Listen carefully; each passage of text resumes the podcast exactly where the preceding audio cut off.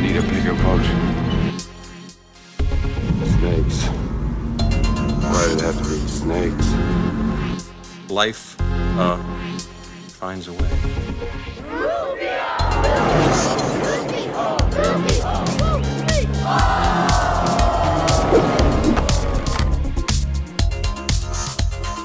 back to Spielberg Chronologically. This is the podcast for myself, Jeff, and Eric. Hey, how is how how, how you doing? How are you doing? I'm I'm good. I'm good. I'm a little. I'm good. Uh, you little might tell I have my baritone because I'm getting over a bit of a sore throat, but you know. mm. Hmm. Anyway, uh, this is a podcast where we go through every single one of Steven Spielberg's movies in chronological order, and we are boy, we are getting it up back into things here. Um, we're all the way in 2011, where we just watched The Adventures of Tintin. Yeah, I popped into Uh, the the filmography the other day just to kind of see where we were on things. We're we're we're getting there, man. Like it, We- there's not much left. we are almost out of the woods other than we decided we got some more bonuses coming so as far as uh, our recording going we still got a good bit to do Yes, that is true. Yes. um, but that being said um, yeah adventures of tintin 2011 starring jamie bell andy Serkis, daniel craig simon pegg nick frost what more do you want Man, the cast on this thing is unbelievable. Unbelievable. And and more than the cast, like before this viewing I don't know. Let me I'll just put my cards on the table. This feels like a forgotten Spielberg film, right? It's only what, 11 years old? I, I don't know. How many years old Yeah, is this? about and that. and people don't discuss it. It doesn't come up. It's never mentioned in like articles. Um it's almost as though it didn't happen. You know, like if we weren't doing this podcast, I would have maybe never thought of this film again. And so as a result, like my knowledge about the movie was severely lacking. Um, so I was really surprised to see what a big hand Peter Jackson played in this film. yeah. I was talking to my other co-host from the movie draft house. He goes that's spielberg? I thought that was peter jackson. I'm like well he had a lot to do with it. Like you see there uh, it's amblin and wingnut uh, production which is you know amblin obviously spielberg studio and wingnut being uh, the production company of uh, pete jackson. So yeah. Yeah, it, it reading through the making of this film, and I didn't watch any like special features or anything like that. I just kind of read around online. It's pretty difficult to tell where Spielberg left off and where Jackson picked up. It kind of feels like Spielberg and Jackson developed the film together, and then Spielberg directed the motion capture, and then mm-hmm. Jackson took over on like the animation piece.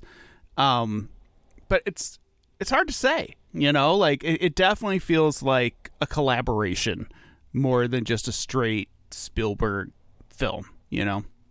yeah so i had never seen this you said you'd seen it before and uh, what was your take the first time you saw it Okay, so the first time I saw this, I took my older sons to see it at the theater. I think we did the IMAX 3D thing, right? And I took them to it just on the strength of it being a Steven Spielberg animated movie. Yeah, which had never been done before, and I was curious. Um, this came soon after Rango, I think yeah which we Okay. also went to see, which was not a Spielberg, but um, for whatever reason, it kind of became conflated with that in my mind as like an underwhelming animated film. I think like coming out of it the first time, I felt like it was too frantic. I didn't know what was going on. I didn't understand the story very much. My kids seemed kind of restless.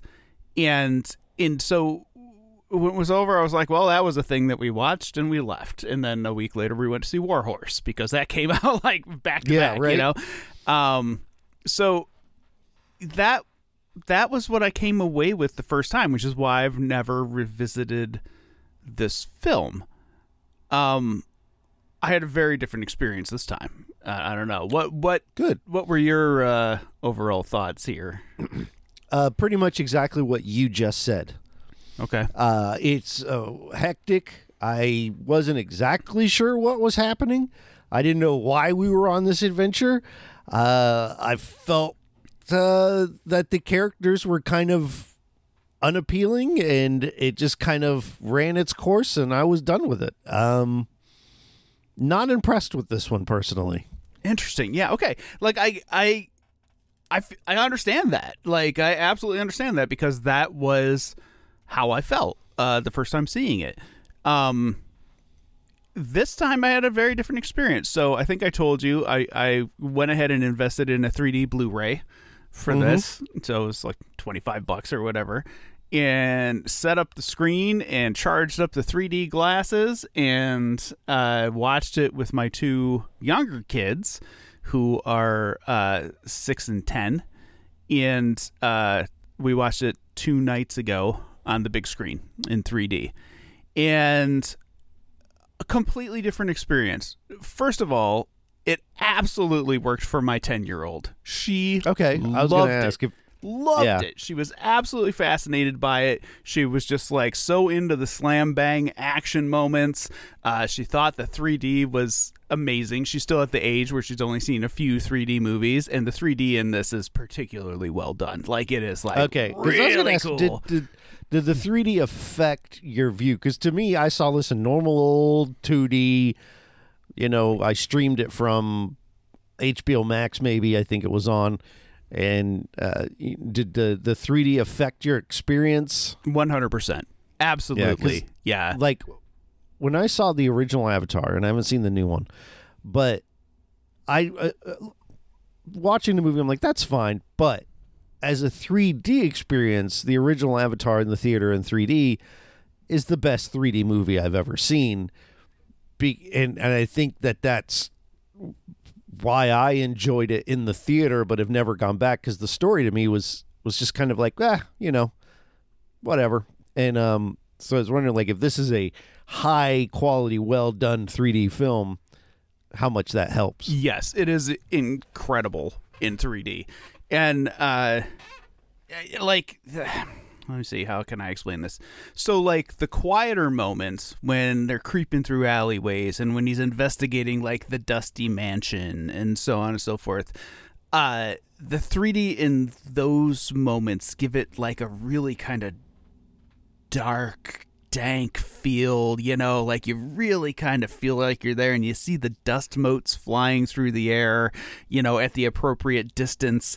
And and one thing that I love about 3D, like I'm not so into 3D in the way that it conveys action. I'm much more into it the way that it conveys scale. It's the same Yeah. reason I love VR games because they're in 3D and I love how they can convey a sense of scale. Like I like seeing Yeah, little like- little tiny things and big big things, you know. And I had a 3DS like many people, and the only game where I really was like the 3D actually was important and made the game better was uh, Luigi's Mansion yes, because it gave you that depth and it made the the mansion feel more full and it kind of had this diorama feel. So I, I get I can get behind that for sure. Yeah. I I am also not one of those people who um likes the gimmicky 3D like oh it's coming at you. no, Look I don't like that either. And there's only one moment in Yeah. the movie where it does that. And, okay, uh, I didn't notice it because I wasn't of the mind state to look for things that would be 3D. Yeah, somebody kind of pokes their cane in Tintin's face, and you can see the cane kind of. But uh, Okay. it only one cheapo moment like that. But for then the scenes, like, like I, I just kept in my mind going back to the pirate scene. Like the thing with the ships battling and like they're setting each other on fire, and then the waves Yeah. come and they attach the two masts together and then the waves straighten out the ship and the other ship is like a like an amusement park rocking ship suspended from the other ship's mast and like fire everywhere and cannons and people jumping around and jumping from ship to ship and sword fights and all of that. Like that was spectacular in 3D. Spectacular. To the point where like I'm I'm kind of thinking back to my first experience with the film and I don't I didn't even remember that sequence. Like I had no idea that that was even in the movie. Like when I thought back on the movie I was picturing like Tintin peering into the case at the little ship, you know, and like kind of investigating around. I'd forgotten about these huge action set pieces. And uh so yeah, I will absolutely go on record saying that like the clarity and the depth in the 3D 100% adds to this film. Like, like, Yeah. like I, I've seen a few reviews online where people are like, "Oh, it's not necessary to the experience." Blah blah. blah. I will say, I feel like it's a lesser experience without it. I went back and watched uh, the final chase scene um, in 2D. I streamed it, you know, just to kind of take another look at it, and I was like, "Oh, this is not as."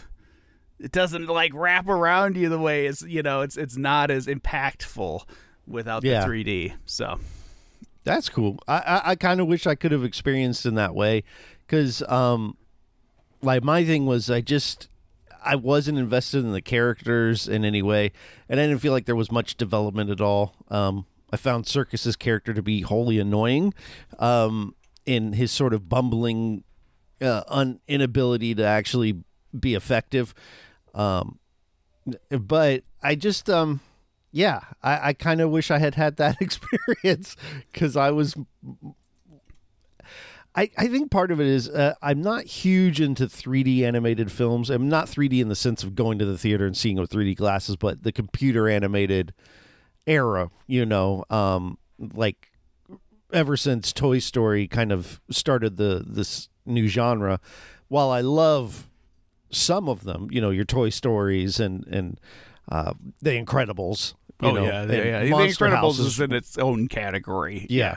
Uh, Monster House is one I like. There are exceptions. Um, but generally speaking, I find that this movie, along with things like Secret Life of Pets and da, da, da, you know, any kind of just generic one that comes out every year, lacks a certain level of character development um, where that would keep me coming back. And I felt like that was my big knock on the film was that that there was no like who what is Tintin? Who is he? You know, he's a reporter. Okay, good enough. Let's move on. And then um you know, like I just didn't feel like there was any depth there. Yeah. and so it kind of made the characters you know 2D uh appropriately enough um that I just kind of was like okay, I I don't feel like I was given a lot of reason to care. So I think a part of that, and, and I was trying to come to come to terms with why this movie flopped like it did, and and I guess in certain circles it's considered a success. So it made seventy seven million in the U.S., which for a Spielberg film is not a lot, but No, you know, right. but worldwide it made three hundred seventy four million uh, on a budget of like a hundred and some. Um, so it did it did make enough money for them to consider doing sequels, which have never come to light. Apparently, stuck in development hell, on Peter Jackson's side. But I, I think part of it is that U.S. audiences, which which typically uh, for Hollywood releases make up the largest chunk of money, right? Like it's usually at least a third comes from the U.S. or maybe half comes from the U.S. and then the other half is made up from other countries around the world. Uh, U.S. audiences aren't familiar with Tintin. Like Right. they just don't know the source material. You know, um, I don't like know. I saw like he's his the the the at the very beginning there's like a a cartoonist that draws a picture of Tintin and I'm familiar with that image but I know nothing else about the character. Okay, I was I, was going to ask you like Yeah. if you had any experience at all with the character or any of the the uh the comics or any of that stuff. Yeah, I think that that's why for me I, I don't know why this is made, you know, cuz it's not a household name and at least in the states, you know, I'm not familiar at all other than that one image. Yeah, I feel like 9 out of 10 Americans if you showed them that drawing would not be able to identify They say, "Oh, that looks was. familiar." That looks kind of What's the- familiar. I kind of know that. Yeah, it, it, it is funny because it's it's huge in other parts of the world. In Europe, it's you know like Mickey Mouse levels, well known. You know, um, so I I went into it with a bit more than that. Um, but I mean, uh, still not a huge familiarity. So I was a big library kid. I've mentioned the library a lot on this podcast. I took the movie out of the library, blah. But when I I, was a it. when I was a kid, my mom would just take me over to our local library branch and just dump me for like eight hours because she knew I would find ways to amuse myself there. And one of the Yeah. things, one of the I, I knew exactly where the comic strip section of the library was. And I would always make a beeline for it and see if there's anything new there. And so that's when I read like the original 1930s and 40s Superman strips. You know, I read all the old Batman strips because they would be in these collections. And so through that, I found Tintin. Um, at the time, I had no idea that it was French. You know, it was translated into English. Um, I was never a huge fan of the Tintin books, but I did read them because they were Yeah. there. Just because they were there, I picked them up and, and I read a few of them. Um, however, by the time this movie came out, that was 30 years in my past. Now it's 40. So I had very little recollection of what was going on in those books outside of the basic imagery. Like I knew the sea captain, I knew the two bumbling Thompson and Thompson cops.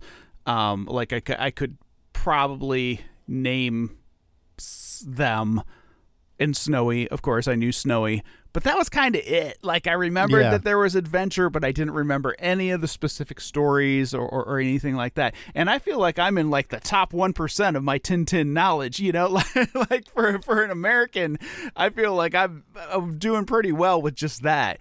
And so you're right. I mean, like for a United States audience coming into this cold with very little knowledge of of who this character is or what this character is all about, there is not much in the way of exposition or explanation or anything there. That said, I think in the original strips, there is also not anything there. I feel like they Yeah. would have been making shit up if they'd have tried to plug in some history or backstory or anything. Like in the strips, Tintin is a young man. You don't know where he came from. You don't know anything about his parents. He's got this dog, Snowy. He's a reporter and he goes on adventures. The end. You know, like, you don't know anything about this guy. And he's kind of just a, like a cipher, like a faceless, like, there's, there's, a stand-in, a stand-in for the reader. It's who Tintin is, kind of.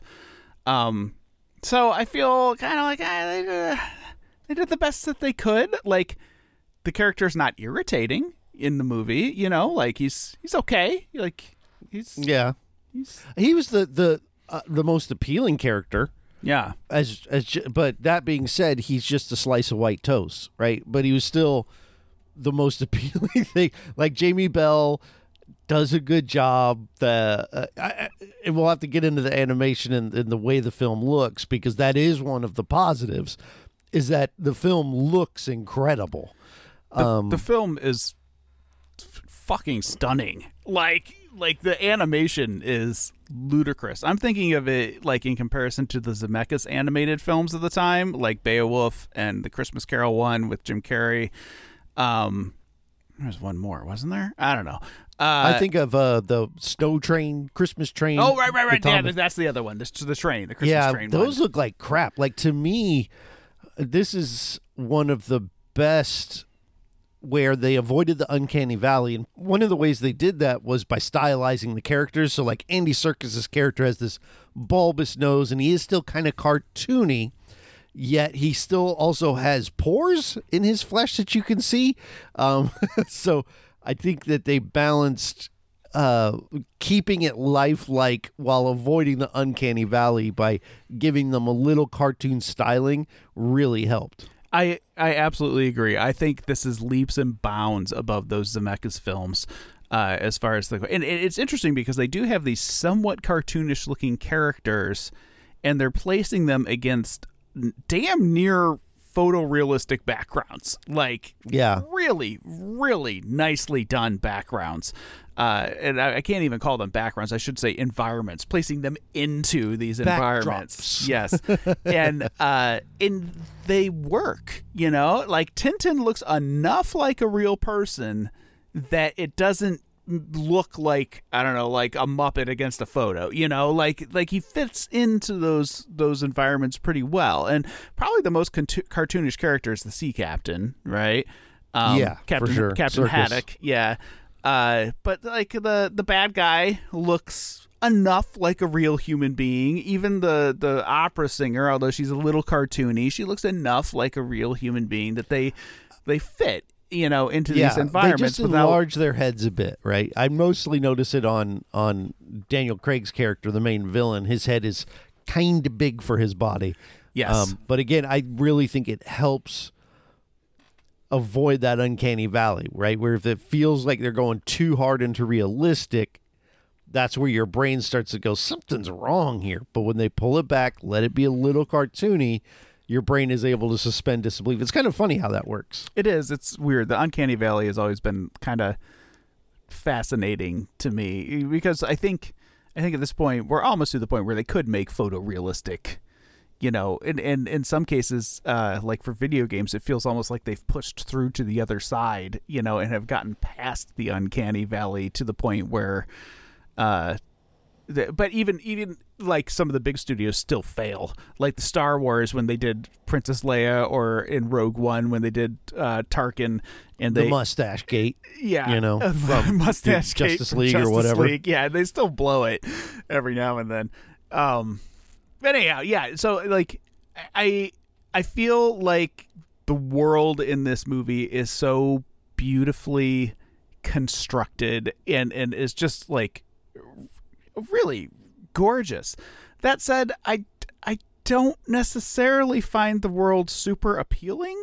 Like it feels pretty gritty for an animated film, you know? Like like I, I guess it fits in with the themes of the movie and they're trying to do like a, a more realistic adventure story with these characters.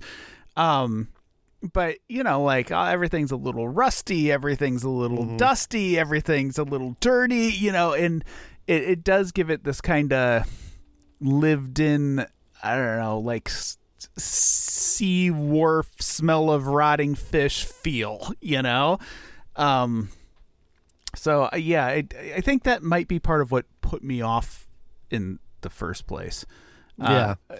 I I I, I kind of think they do a good job though of it being still kind of colorful like when he's in the the mansion kind of fumbling around it is dark and everything but a lot of the city outside in the city is like lively like the opening scene is very much in this living city people are passing by you got a lot going on there's the pickpocket and all that and uh, from a that element I really liked the the sort of living nature of all the stuff going on in the background. It felt alive. Yeah, no, I, I agree with that. Um let's let's talk about the story. The storyline. Okay. Like how how did you feel about the story? Were you able to follow it? Like I, I read somewhere that they tried to construct the story in a way that a child could follow it. And I was Hmm. Okay, what's that watching this about thing. me, then? yeah, I was watching this thing like like when watching it with my kids, we paused it at least five times so I could answer like, so was was he a pirate? And now he's not a pirate. I'm like, no, that's supposed to be his grandfather. Well, they look the same. Like, I know it's supposed to be his grand. Was the other guy a pirate? No, he's not a pirate either. It's his grandson.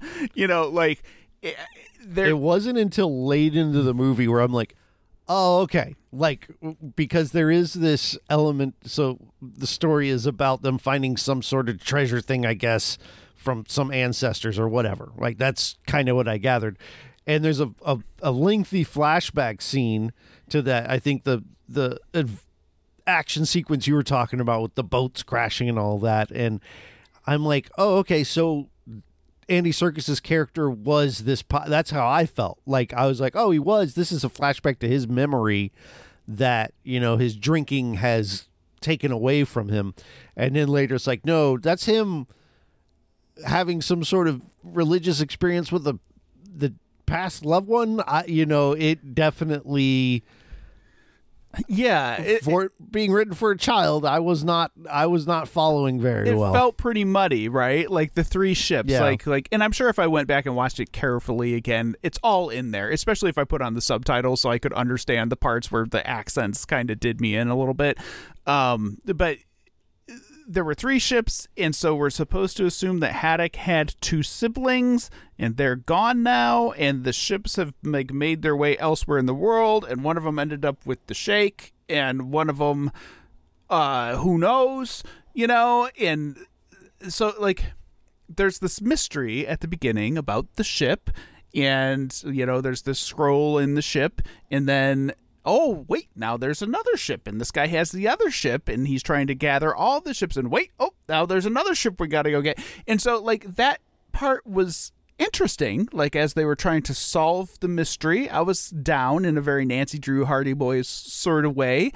Um but like where those ships came from and how they got to where they are and all of that like that just went right over my head. And and and why grandfather pirate put the together in this way um it all was very you know Like even just the fact that there were three of these model ships that had I didn't know what why why is and then when they had the letters, the little clips, I'm like, okay, what are these for? Are they looking for treasure? And you know, the only when they got them all three together and you saw the coordinates, I was like, oh, okay, treasure. Right. Huh? I think I think Yeah. what it comes down to is that the MacGuffin makes sense, but we didn't understand the MacGuffin until really late in the film, and so Yeah. it, it, it I, I think we're probably both in the same place with that. And uh, so while my kids had a lot of questions about the identity of these people and how they related to one another and so on, that part they didn't give a shit about. Like we as Yeah. adults were trying to like piece together the mystery or whatever, and they're just on the ride. The kids are like, now they're on a boat. Oh, the boat blew up. It's upside down. Now there's a plane. You know, And so, like Yeah. they, they didn't give a shit about like the the overall you know storyline. They were more caught up in the action beats um, of the thing. So, but I still like thinking back on the film this morning. I was still like, okay, wait. How did they know, like in the moment when Tintin's ready to give up after the big chase and the boat has taken off? How did they know to go back to the original city? Like, like there are pieces of logic in the film that are still missing from my brain, like I, that I either didn't catch or have just forgotten. Like, like why they're moving from this place to that place. You know, what's the motivation to get on the boat and go from here to there? Um, a lot of those pieces are still really fuzzy, and part of me just wants to rewatch the movie so I can put it all together in my head. But then another part of me is kind of like, well, I should really have caught this the first time, you know? Yeah, I I I kind of agree with that. Like, I know you like this movie, Donnie Darko, but it's kind of like one of those things where I'm like, aren't I supposed to get it as the viewer? Like, someone was like, "Oh, you just don't get it. You don't understand it." I know. Wait, You'll- wait, wait, wait. you'll- and I'm Donnie like, Darko. We're talking about some very different situations. Here. Yeah, they're the same film. Donnie No, Darko has I- like obviously themes and things you could draw out. I'm just this movie. sort of- I didn't understand the basic story. Like, Right. Yeah. I'm just backing you up and saying, shouldn't I understand this? Shouldn't I be able to follow it? And yes, even more so I should, because I think Donnie Darko is purposefully confusing, whereas this, they tried to make it tried to make it followable and they didn't. Yeah, yeah. I agree. Although I, I will say I did a much better job with it this time than I did the first time. Like I, I feel like I came away from it with maybe like five sixths of what was going on I understand. Whereas the first time I was like half and I zoned out for part of it. You know? so uh yeah. So how did you feel about the ending being just uh like now we've begun this adventure kind of and then oh, it just I stops. didn't like it. Yeah. I was like, oh. I can't wait to not watch that. a cliffhanger, but like, you know. So you feel Yeah, like if, if a new they were- Tintin came out, you would not watch it. Oh no, not unless it was directed by Steven Spielberg and we had to do it for the podcast. That's the only way I would watch it. I, I'll I'll put it this way: I had no, um, investment in Tintin as a character going in, and I have even less coming out. Like I really, uh, at least the curiosity. I wonder what Tintin's all about. And then now that I've watched, I'm like, not for me. Interesting. Interesting. Did any of the action sequences work for you? It's hard to say yes and it's not a fault of the action sequences right it's a fault of the characters to me like as spectacular as it is I don't care. It, like if and part of it was I'm still trying to figure out what was going on. So like when they had the flashback to the the two pirates, you know, two pirates fighting, I was like, okay, wait, what? Like so, I, it was hard to get behind the action, and so much of like what makes action great to me is that it's real and on screen. And so once you move into that animated realm, it kind of takes a little bit of the action away from me um, as far as it having stakes. Uh, to a degree, because in a CG world, everything's very controlled, you know. Or all the times we watched these Spielberg movies, like someone could have died there, you know. And and yeah, this is safer, but I mean, uh, for me, if I look back on my favorite action films, it's because Jean Claude Van Damme is really doing the stuff you're seeing on screen.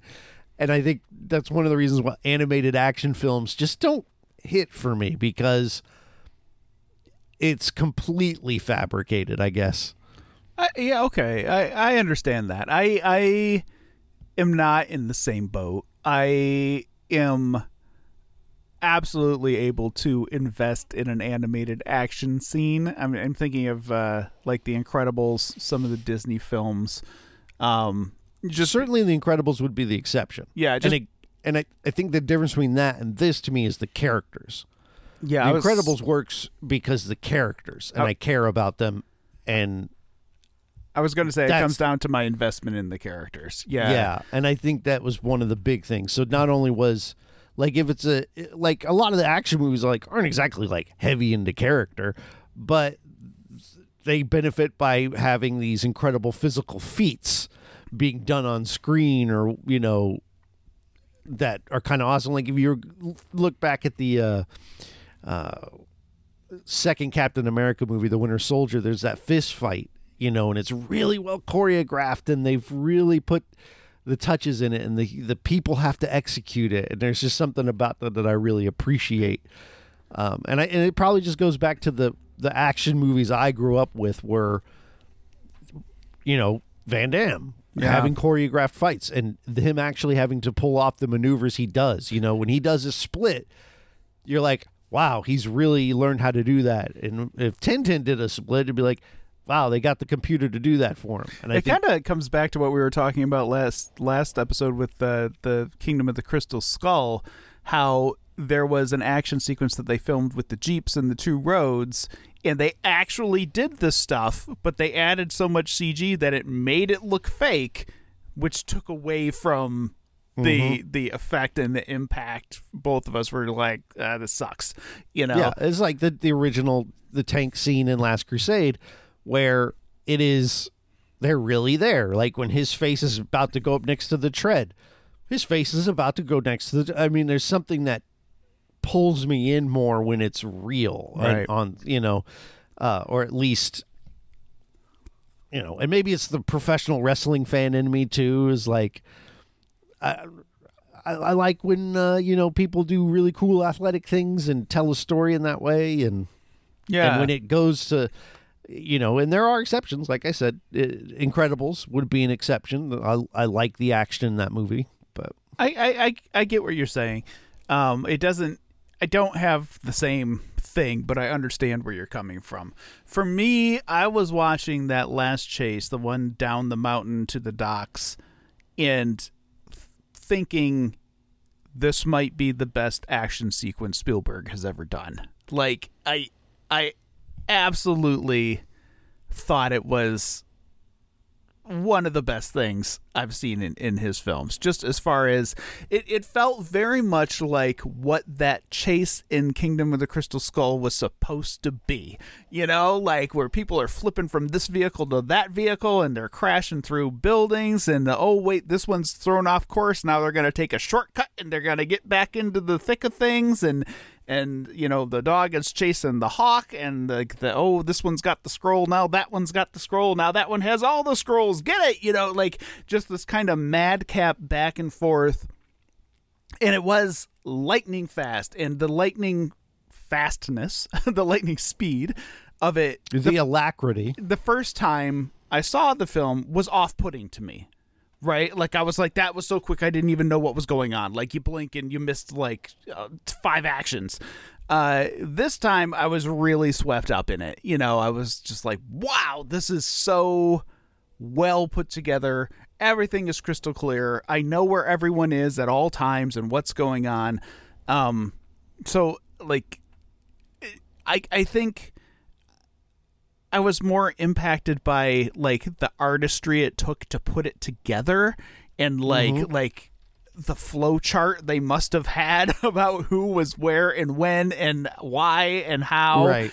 and and how how to get this one from point A to point Z, you know, and and uh so that I thought was really really cool. I also really enjoyed uh the sword fight with the cranes at the end, which again I like that. I think like without the 3D, maybe it was not as impactful, but like with the 3D and the sense of scale, it was like, wow, this is so cool. And the way it kind of echoed the earlier sword fight, you know, between the ancestors. Um, it, I don't know. It was like there were some parts that were really, really neat. Like in the end, those pieces of the film and then the overall kind of like vibe of it definitely puts me like on a thumbs up side when it comes to this movie. Cool. Yeah. Um. I, I and going in like I I did have enthusiasm for it. Uh. Um, because of uh, I love Andy Serkis, um, Simon Pegg, Nick Frost, Daniel Craig.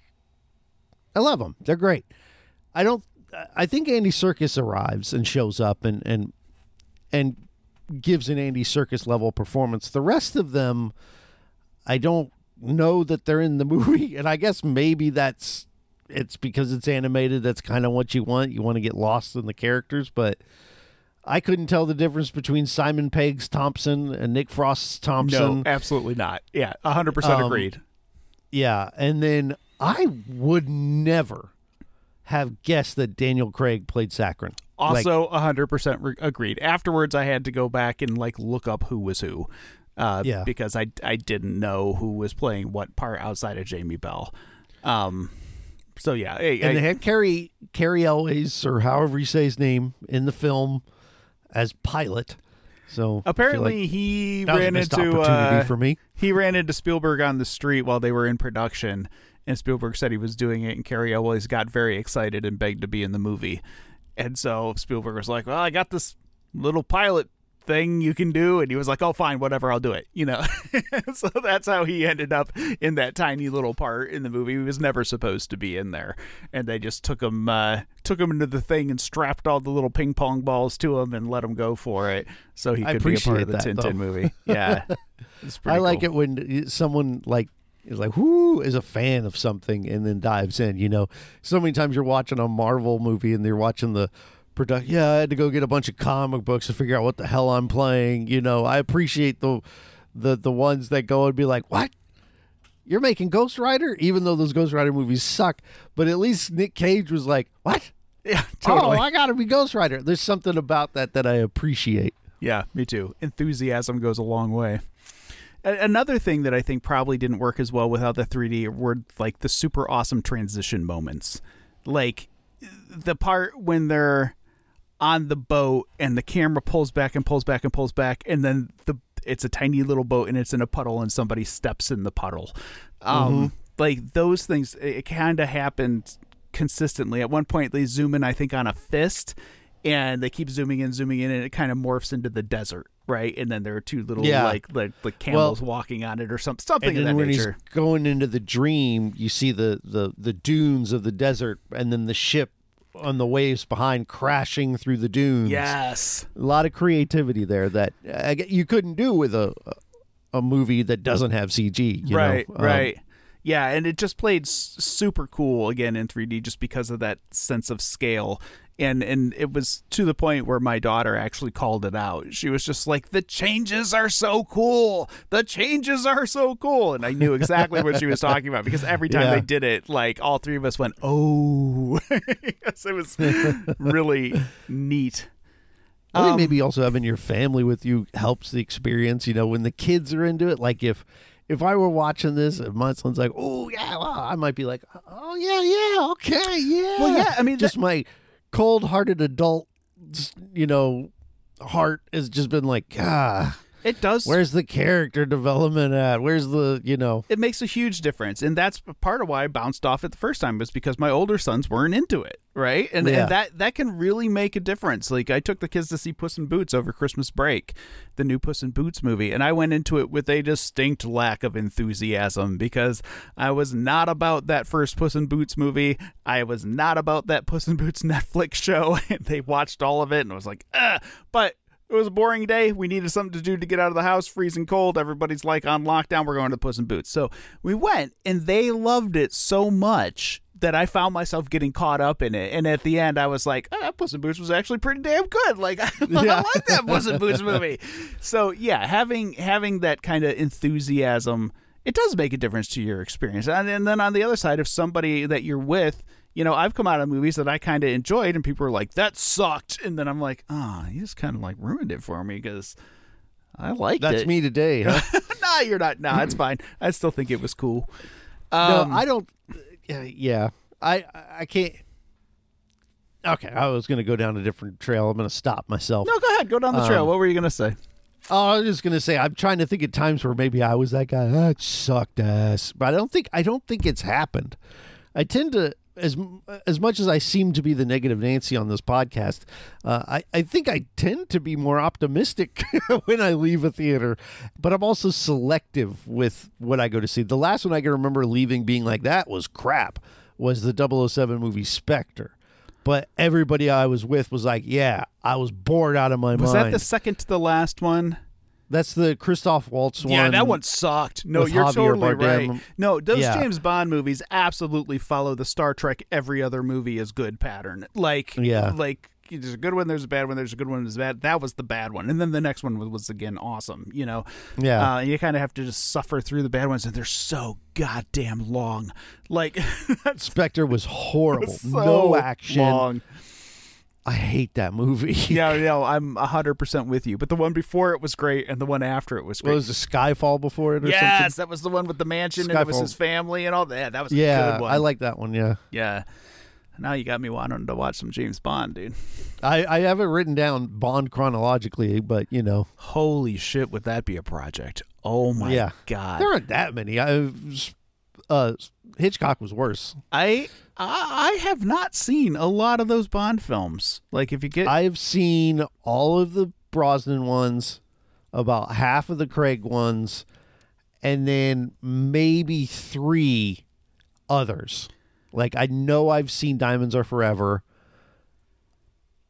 I believe I've seen License to Kill, and I think that's about it. Well, okay, I've done better than you. So I go back to Timothy Dalton. I've seen pretty much probably everything since Timothy Dalton Forward. I've seen. Yeah, Yeah. but back before that, when you get into like Roger Moore, spotty. When you get into Sean Connery, zero. I think I have Oh. seen zero. If I'm being perfectly honest with myself, I don't think I've ever sat down and watched one of those things. Oh, I've seen Diamonds Forever twice, which is a um a Sean Connery one. Anyway, we're off base. No, no, we are Um, off base, but it was a, a worthy discussion that might lead to some good things down knows? the line. So yeah, Um, yeah, I I forgot what we were talking about before. Oh, not like being the downer in a movie, but it. Like I'm looking forward to going to see the new Super Mario Brothers movie. One because Jack Black is the voice of Bowser, and I love Jack Black. Um, but my son's really excited, and it looks, it looks like Mario. You know, if you don't like the voices, okay, I get it. But it looks like the Mushroom Kingdom, and I'm hyped to go see. no, that. yeah, it does look really good. So it's interesting how you you're very selective with your animation films. Like uh, for me, an animated film, whether it's CG or hand drawn, I'll sit down and watch them every single time. Like I might not like them, like that new Strange World, I didn't like it, but I watched it. You know, and, and like you could always get my butt in the seat for an animated film like the Puss in Boots. You know, like I'll give it a shot. Um, it sounds like you are definitely much more selective about what you're even willing to engage with. Yeah, and I think a lot of it is because so much of the early stuff outside of your Pixar films was just grab bag. Like there's one where squirrels are like looking for nuts. The nut and- job. Well, nut job, and I, I don't why. They're just like so many. Secret Life of Pets to me is like the the one I go back to. It's like this does not need to exist. This does not need to exist. I don't want this, you know. And there are exceptions. Monster House, a lot of the early Pixar stuff. Um, you know, I and I, to the point where I've probably missed some really good ones. I know people love Zootopia Oh, Zootopia I haven't is watched it. so good. Yeah, because that's a good one, I just man. kind of am like talking animals again. You know, I don't want to. Um, That's almost a deconstruction of talking animals. That is Yeah. such a good movie. that's what I've heard. Like, I, I mean, there. I'm sure there are a lot I missed. I've never seen Inside Out, which I know a lot of people like. oh, that's such a good one too. Did you check See. out uh, Turning Red, the one that came out this last year? No, Oh, it's a hoot too. Oh, I just yeah. don't Ooh, care. I ooh. mean, I sense some more chronologically coming down. I don't know if I could talk you into it. I, I, I don't even know how we could. what a Pixar chronologically. yeah, but I, but there's ones outside of Pixar that I would want to watch too. You know, like Megamind and uh, I've seen Megamind. some some of those. Uh, the Dream Um, so DreamWorks what would animation draw me? ones. Like I've seen Cloudy with a Chance of Meatballs. Fun. yeah, I that was fun. Um, what would draw me is, like I said, Jack Black is Bowser. If there are comedic actors that I love, I'll consider it. You know, Will Ferrell in Mastermind. I'm like, oh, that could be good. You know, um, that that those times. Okay. But when you just have your generic, like, actually, Super Mario is a good example. Anya Taylor Joy as Peach. No thanks. I don't want that. You know, and even Chris Pratt.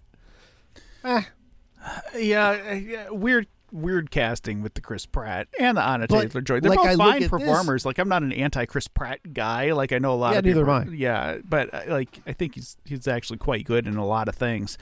Um, but it did feel a little off. It did feel like, boy, they're just plugging him into any old thing. Like I it got, really I- felt like really. I kind of was just hoping they'd get the guy who does the voice of Mario. yeah, um personally but like in this movie nick frost and this is one where i'm like oh andy serkis nick frost nick frost and simon pegg i see them i'm on board right agreed.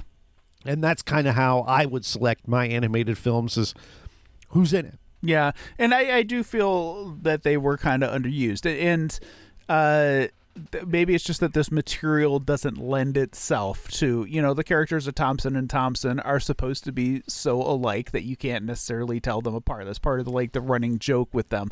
So they could have just had one dude doing both voices, and it would have been just as effective as having Yeah, I- Simon like I said, I couldn't tell- Frost. Like there And was no simon snappy, pegg and nick frost snappy are sort of opposites attract kind of comedy Yes, like that's their appeal Yes. Yeah, that said, I could watch about ten more Simon Pegg and Nick Frost movies. Uh, they can, they can, they can get cranking on Right. those again anytime soon. So, yeah i don't know why they stopped so there were a couple more uh, aspects of this movie I just want to talk about real quick before we wrap. Um, one of them was uh, the opening credits sequence. What did you think of, of that? I loved it it was that bernard herrmann Right? uh, Saul Bass style that we've seen in Terminal. Um, Catch was Me If it? You Uh, Can. uh, Catch Me If You Can. Lo- they can just do that all the time, and I I love the tone it sets, and I think it works in those movies where it's like, calm down, we're gonna have a good time today. That's what those opening sequences do. It's like you're in for a good time. Chill out, like That and yes. They can just keep doing that anytime. I mean, you're not going to do it for Lincoln, right? You know, you're not going to see like a stylized anima- uh, animation of John Wilkes Booth shooting him, um, which I would be here for. But uh, you know, I, I, I love it. I, I one of my favorite parts of the film. I'm like, okay, all right, here we go. Yeah, I thought it was really cool too, and I liked the way that they used the opening credits to have these little animated characters run through a mini adventure. Like at first, I was kind of like, "Is this is this like foretelling what's going to happen in the movie?" And then I was kind of like, "No," but it does set like the template for what this character does, right? like, It wouldn't surprise me if they were like fan service of some of the stories. yes, And people like, ooh, that's that story, or you know, people who love the the source material. Yeah, but I mean, it, it yeah, I, I just thought it was really cool. I loved the score. I thought John Williams again, like, just crushed it. You know, especially that that opening theme because it is so like. I don't know, like cheerful but adventurous. You know, that's kind of like the tone of the movie. It's like a cheerful adventure. Um, so what what about uh, Haddock? You, you've stated several times that he really didn't work for you. What about that character was so off putting? That he was kind of like in a like why are we with him? He's not good at anything. He is drunk all the time. And he just kind of is annoying to me. Like he's just always sort of this semi braggadocious, like he's just a lot of character. And I know that's sort of Andy Serkis's MO in a lot of his stuff is to just go for it. And it just didn't work for me. And I felt like he was hindering Tintin from actually being intelligent and doing things properly. And it just kind of annoyed me in that way. I felt like he was a weight to the main character. I feel like if you got rid of him, you probably would be better off. Yeah, like I, I yeah, I, I do agree that he was definitely like causing problems on maybe that outweighed the help that he gave to the thing. Um, I, I found it interesting. Okay, so these these comic strips were, written from like the 1920s through the 1960s, maybe, right? And then uh, the guy that wrote them like died halfway through the last one that he was creating, and so like the the depiction of alcohol use at that time culturally was very different from what it is now, right? So you've got like the Tom and Jerry mouse, you know, and they're gonna like fall into the thing of cider and come out and hiccup, and the little bubbles are gonna come out of their mouth, and they're gonna like stagger around and so on. And I think that this character is in that tradition, right? Like the the comedic drunk guy.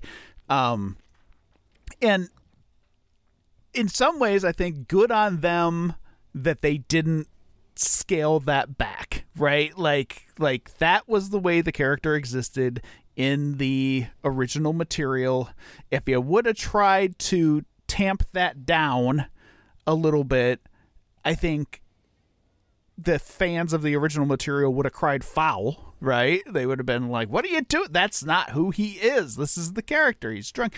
Um but then another piece of me was like, ah, it feels a little hinky, you know, like in this day and age, that feels a little, uh, a little, a little weird. Um, I, I Alcoholism runs in my family. Me so too. I've seen it firsthand, you know, and so when the dog is like in order to fix the problem, we have to give him more libations is like he's sober for like the first time in the whole film. And the answer to keep the story going is to get him drunk again. Is to me, I'm like, you know, that kind of yeah, a little bit of air came out for me. I was like, I get it. Like I also uh, I I find the appeal in what you said about good on them for not you know being overly woke or whatever. And I get it. You know, it didn't offend me or anything, but when I when I see like the answer is to give an alcoholic more booze, I'm like, okay. Yeah, what the- are you saying here? the trope of the comedic drunk definitely has a different tone these days than it than it used to. And I also come from uh, a, a family of alcoholics, um, several of whom have just died. You know, um, and so yeah, of course it, it, it hits a different a different chord with me, you know. Although the, the part where he couldn't remember when he was sober, and then they get him drunk and he suddenly could remember again, struck me as it. it it was funny because I was listening to uh, an episode of what uh, WTF with Marc Maron, who is also a, a recovering alcoholic and substance abuser, and I forget it was probably two three years ago. He was talking with somebody, and he was talking about drunk memory versus sober memory, and and how sometimes drunk memory it just functions in a different way like you can access things much more fully sometimes when you're drunk than when you're sober your sober brain like kind of struggles to wrap around things and and then i was thinking about it in terms of uh my own experiences with karaoke. I used to be a very heavy drinker. I am no longer. I have kind of like taken that part of my personality and shut it down so I don't die. Uh, but back in the day, I was big. I, have been in bands. I like getting up. I like doing stuff. When I'm doing karaoke, when I'm sober, I find it very hard to remember the words to songs. If I've had a few drinks, I don't even have to look at the goddamn screen. It just comes, yep. you know? And and so that piece of the movie, like me just kind of chuckle a little bit because I was like, oh, that's kind of funny. Like you can't remember when he's sober, but he can when he's drunk. Been there. Like, like that feels so kind of my parallel, and I'm I'm very much in the same boat. Like I if I drank, it was very socially and it was like a one to two drink thing. If I was playing poker, I I I libated. I I I kept a steady buzz going because I kick ass at poker when I'm buzzing pretty good. Yeah. Because, and I think for you, like, there's the nerves of getting up and doing karaoke. Oh, I can't think of the words. I can't.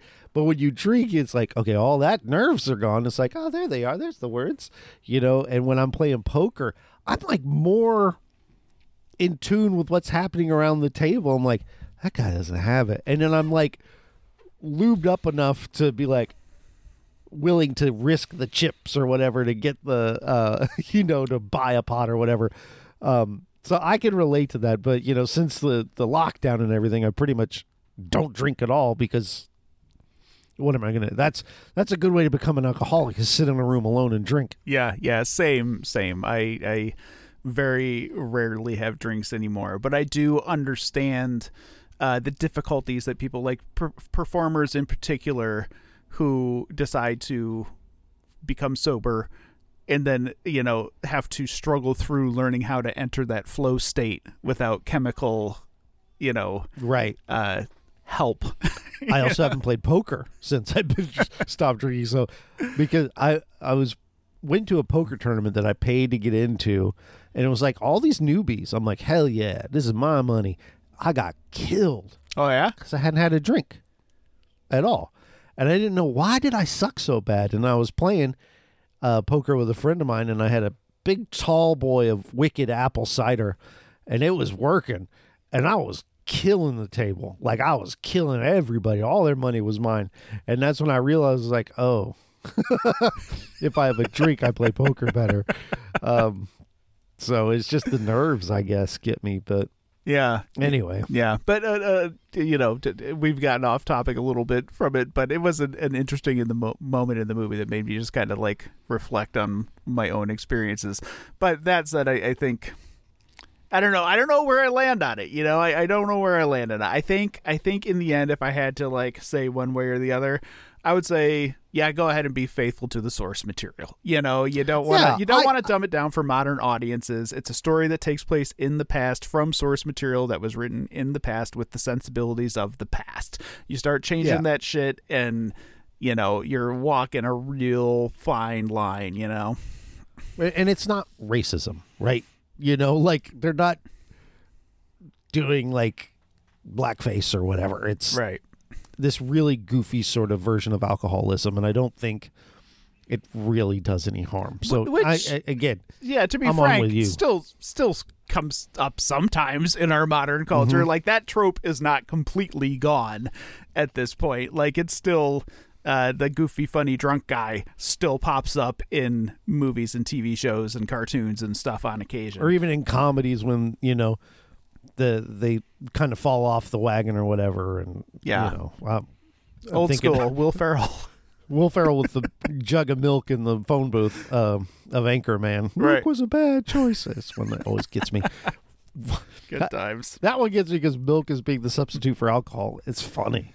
So, okay, the only question that I have for the end here before we completely wrap up, obviously, you know, you weren't terribly familiar with Tintin, um, and but it's clear that the filmmakers put a lot of thought and care into being respectful to the source material and coming up with the you know like coming up with a take on it that was faithful to what the mm-hmm. spirit mm-hmm. of Tintin was.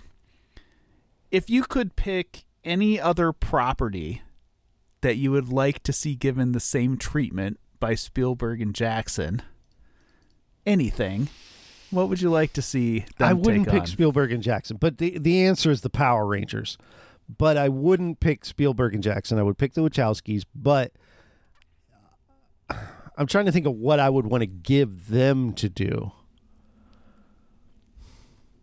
I don't know that I would. I feel like they take it too seriously. Like the things that come to mind are Ren and Stimpy, um, you know, but they don't have the comedic chops to do it. You know, yeah. I mean, but I've been wanting a good Power Rangers reboot. You know, the one that came out before was such crap. That I last want one, I thought that was kind of cool. You didn't like it? I thought it was cool. it wasn't the Power Rangers. Okay. is the is the thing. It's just not because they missed the the problem with that movie is they don't know what makes the Power Rangers great, and the reason. And I just did an episode of this on Movie Draft House. You can go find it. But the reason Speed Racer by the Wachowskis works is they know what makes Speed Racer great. And if you didn't like Speed Racer the anime, you're not going to like the movie. That's me. You're just not. but if you did, I think you're gonna rate. You're gonna love it because they get it. Yeah, like they know how to mix the elements of the cheesiness that made it great with the elements of like modern cinema. That, that my- my answer to your question is I want the Wachowskis to make a Power Rangers film. Okay. I was thinking more along terms of like leaning into Spielberg and and uh, Jackson's strengths. Like I was thinking about like okay, so you got Raiders and Indy, and then Jackson did King Kong, and and like uh, they worked together on this, and they're all kind of period pieces and action adventure. I think some of the action beats in Jackson's King Kong movie are like unbeatable, right? Like they're they're really cool Yeah. stuff in that movie, uh, especially when they're like on the island, you know, before they get into the New York segments. Um, so I was thinking stuff like Tarzan. Uh, how about this? Transformers. Oh, but Spielberg already ruined Transformers. Did he? That's Did all he? him. That That's was him. Bay. No, like he's the producer Oh. of all those movies. Like he's had a hand in all that shit. And we are not going to be doing any bonus episodes on those motherfuckers. I'll tell you right now. No, I agree. I don't want to watch them. Only reason we would watch them if we did Michael Bay chronologically. oh God, no. Oh Jesus. Although Pain and Gain, misunderstood I don't- classic. Uh, I didn't like that one as much. I'm more of an island man myself. Oh, I like that one too. I'm not a Yeah. am not a Michael Bay hater. Like there there are some good ones in there, man. Like yeah, I like The Island. Yeah, so I was thinking of like Tarzan. I was thinking John Carter, um, which I I liked Which- the Disney take on John Carter. I'm one of the few that kind of you know go along with it. But uh, Lone Ranger, um, you know, like Boy, kind- you're, I think the thing is, you're from a different generation of what you grew up with. So I'm like, uh, Nighthawks, uh, gargoyles. Ninja Turtles, maybe. maybe Ninja Turtles could be good. Did Spielberg have something to do with Ninja Turtles, like somewhere The along the I line? you know, I I bet don't you he know. did. I bet you if we looked it up right now, we could find that he had a hand in one of those adaptations. Are like the original one and Secret of the Ooze are awesome. So I'm I'm not as like, oh, we got to get it. Somebody can do it. You know, like. But we just haven't had a good Power Rangers movie. Yeah, since the the one that had the original cast, which isn't great, but it's at least the fucking Power Rangers, man. Like, like yeah. I think that's my thing is eh, they in order for the Power Rangers for me to work, they gotta be campy. You can't you can't do a gritty reboot of the Power Rangers. It does not work because you're just making another superhero movie. You gotta have that camp element. You gotta have it.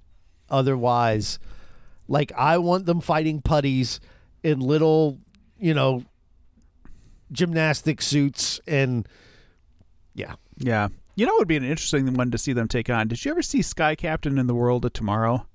It's a terrible goddamn movie, but I've seen enough to turn it off. Yeah, it's it's terrible, but in the hands of people that actually like really enjoyed those old serials 1930s, you know, like it it's basically basically the film became a special effects reel, right? Like look what I can do with these digital effects, but if you put it in the hands of people that could handle like story and action beats, you know, and to make those special effects more impactful, that might be kind of cool. Like I just I feel like these guys are, in particular are suited for these like 30s and 40s action things, and you put the two of them together, and you're gonna get something special, which I which I kind of feel like Tintin was. Um, so yeah, I don't know. Anyhow, we we've been rambling for a while. I guess it's uh it's about about time to wrap and talk about what we're doing next.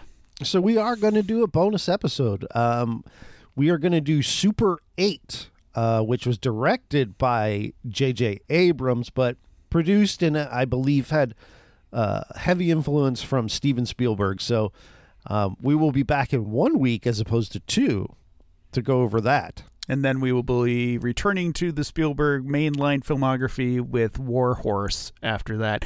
And uh, we're getting close to having to bring Elliot back in for some of these Yeah, Jurassic gonna World War movies, Horse. right?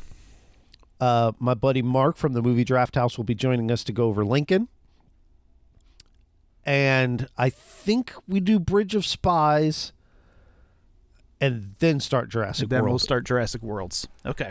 Cool, cool, cool, yeah, cool. do those as bonuses. So, like, we still got a lot of movies to go. We are definitely through the most of it, but because of those three damn Jurassic World movies, uh, two of which I'm not looking forward to watching again. well, actually, I've never seen them, so maybe the you know, I've heard tale that the main monster in the third one is bugs, which is the stupidest kind of bullshit I've ever heard. In a damn movie about dinosaurs, you're gonna have bugs. You haven't It's heard so wrong. stupid. You haven't heard wrong. It is bugs and some bad dinosaurs. Ah, we'll we'll get there when we get there. Okay, well, if you want more from me, you can check out the movie Draft House. Also, uh, my mini series podcast, the 10 week professional or 10 week pro wrestling crash course with aforementioned Elliot, where I'm teaching him all about professional wrestling. Uh, and you can follow me on Twitter at Podcast by Jeff. You can follow Eric on Twitter at Eric underscore Hauter. Check out his YouTube page, Eric Hauter. And also GamingNexus.com for his gaming reviews. All those links should be in the description. That's it, I think. That's it. Uh, Okay. Have a great week. Well, See we'll get the hell out of for, here. uh, We'll see you next week. Yeah, Super 8. Bye, y'all. Bye.